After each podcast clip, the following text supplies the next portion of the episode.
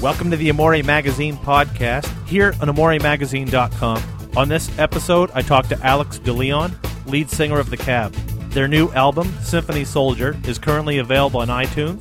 The album features the hit single Bad, which is currently in rotation on radio stations around the country. This fall, the band will tour the U.S. with Simple Plan. Here's my interview with Alex DeLeon of The Cab. Just uh, talk about the new album, Symphony Soldier, and uh, you know the the writing process of it and how it came about. Um, you know, Symphony Soldier has been um, an uphill battle for the past few years. You know, we had a lot of label um, BS that we were going through, and um, a lot of personal battles that we were going through. You know, we had some lineup changes and stuff like that. So um, we're really proud of Symphony Soldier because you know we did get through all of that, and we stood our ground, and you know we kind of we stuck together, man, and we we really toughed it out, and I think we created an album that we're really proud of. So um, the writing process it's, it's spanned over the past few years.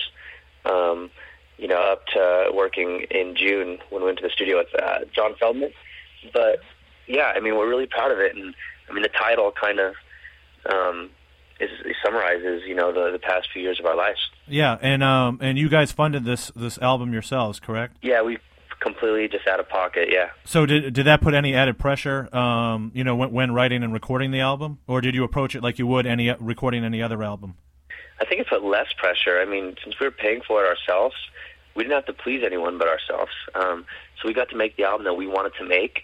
Um, we just went in, went in the studio and just recorded our songs, you know, without having 50 different people tugging you in different directions, telling you what kind of music to make or what you should sound like or what songs you should do. We just like, you know, let's just do what we love, and if we love it, the fans are going to love it. Yeah, yeah, and um, and with the album, you guys worked with uh, Bruno Mars and Adam Levine of Maroon Five, and I know, um, you know, you have a, a lot of influence from Maroon Five. So how was it, you know, working with them and and them, you know, agreeing to work with you? How was that that whole experience?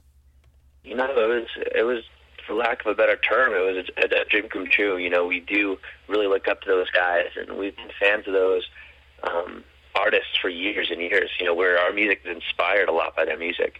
So for them to believe in us enough to to be willing to put their name on it and to to just work with us, and um, it's just flattering. You know, the fact that that we got to work with um, our idols at the age of 22 is pretty pretty insane. Yeah, yeah. And uh, your first single, um, "Bad," I've heard it several times on the radio. So, did you know that that was going to be the single when you wrote it? And didn't you write something like 120 songs for for this um, album before you you narrowed it down over the whole recording process? Yeah, we wrote 100. We wrote 120 songs, and um, you never try to write a single. You know, I think that's where artists go wrong is when you sit down and you're like, all right, today I'm writing a single because that never ever works. Um, we just wrote a bunch of songs that we love and um, that song we actually wrote with Martin, who sings for a band called Boys Like Girls. Okay, yeah. And uh, yeah, we wrote it, and um, there was something about Bad that was just super universal. Um, like my mom loved it, um, my nine-year-old brother loved it, my seventeen-year-old sister loved it, and I knew when those three loved it that it would be probably be the single, just because um, just had such a wide range uh, of fans and audiences. You know, a lot of songs on the record are if they're really rock, you know, some of the guys like it. If if it's a love song and really girly, then obviously all the girls like it. But bad for whatever reason has just this really catchy sing along appeal that everyone can enjoy. Right. It's one of those songs that you get stuck in your head every time you hear it on the radio. And, you know, obviously I've heard it a couple times now on the radio, and, and every time I hear it, it gets stuck in my head. Awesome. Well, thank you. yeah. Talk about the, the video concept for it. It's kind of, you know, all you guys are obviously in it, but you in particular, you're, you're texting your girlfriend. Um, so how, how did the concept, you know, for the video come about? It's, well, it's kind of actually based on a true story. It's like, you know, we're in a band, so we go on the road, and if we're talking to girls back home, or if we meet a girl and we text them, it's like uh, texting is such a big part of our life, and I think a lot of people's lives nowadays. And um, the video is, you know, based around sexting and taking pictures yeah. and sending them, and I think that's something that every um, every band guy or every person like a long distance relationship or um, almost everyone can relate to. You know, a lot of people won't admit that they do it, but I think a lot of people do. Right. And um, so it was just fun. You know, it was fun to get Angel uh, Porrino from Holly's World, and um, she's from Vegas as well. And um, I would definitely wasn't complaining. I just got to sit in a room and watch a, a girl undress as they filmed and took pictures of her. It was great. yeah. Um, and uh, actually, speaking of that, I was going to ask you: uh, Did you know her before the Angel uh, before the before shooting the video? Uh, no, we did not. Uh, I had like a crush on her, um, just through just from seeing her on TV. And and from the show, yeah. Yeah. And I told my manager that I wanted her. That I, I'm like, dude, I need that chick for the video. yeah. And um, I wrote her a letter and kind of reached out, and it kind of went from there. Cool. Um, and do you do you like bad girls? Going off the theme. I do. I think. Every, yeah, I do. Okay. yep. I, I need to be kept on my toes. I hate boring girls. All right.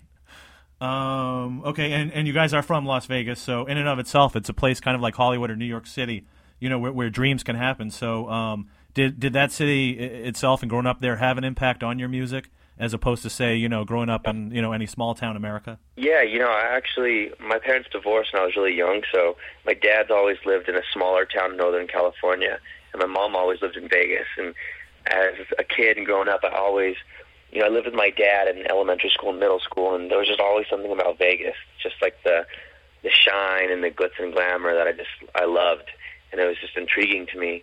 Um, so when I started high school, I told my dad, and I was like, Dad, I have to move to Vegas. Like I can't live in this small, you know, town for high school. I, I need to go to Vegas and yeah. kind of follow my dreams. Um, so yeah, I mean, I think definitely where you grow up and the experiences that you have in life affect your music and songwriting. Um, but at the same time, it was really hard in Vegas because Vegas doesn't have a crazy um, local music scene. It's mostly, you know, all the music here is like Celine Dion and Barry Manilow and like these huge shows, and right. actually really tough in Vegas to find an all ages venue to play. So even though we were in Vegas and it was amazing, it was definitely an uphill battle for us. Yeah, and um, obviously, it being your home, is it still your favorite place to play? And what are some other, some of your other favorite cities to to go on tour and visit? Yeah, Vegas is definitely one of my favorite places. Um, I like live for traveling, so any chance that I get to go like overseas or go to a place that I've never been, um, I love. But U.S. wise, um, I love Nashville. Nashville is probably my favorite city. Um, I love going down to, to Tempe and Phoenix because the girls are in Arizona State are the the hottest girls in the entire world. Yeah. Um, I love Orlando because I get to go to all the theme parks like Disney World. Um, but then you know you love the character and culture of, of places like Seattle and Boston and New York. So I think that the cool thing about touring is every city has you know something unique about it and something you can appreciate about it and something that makes it just different.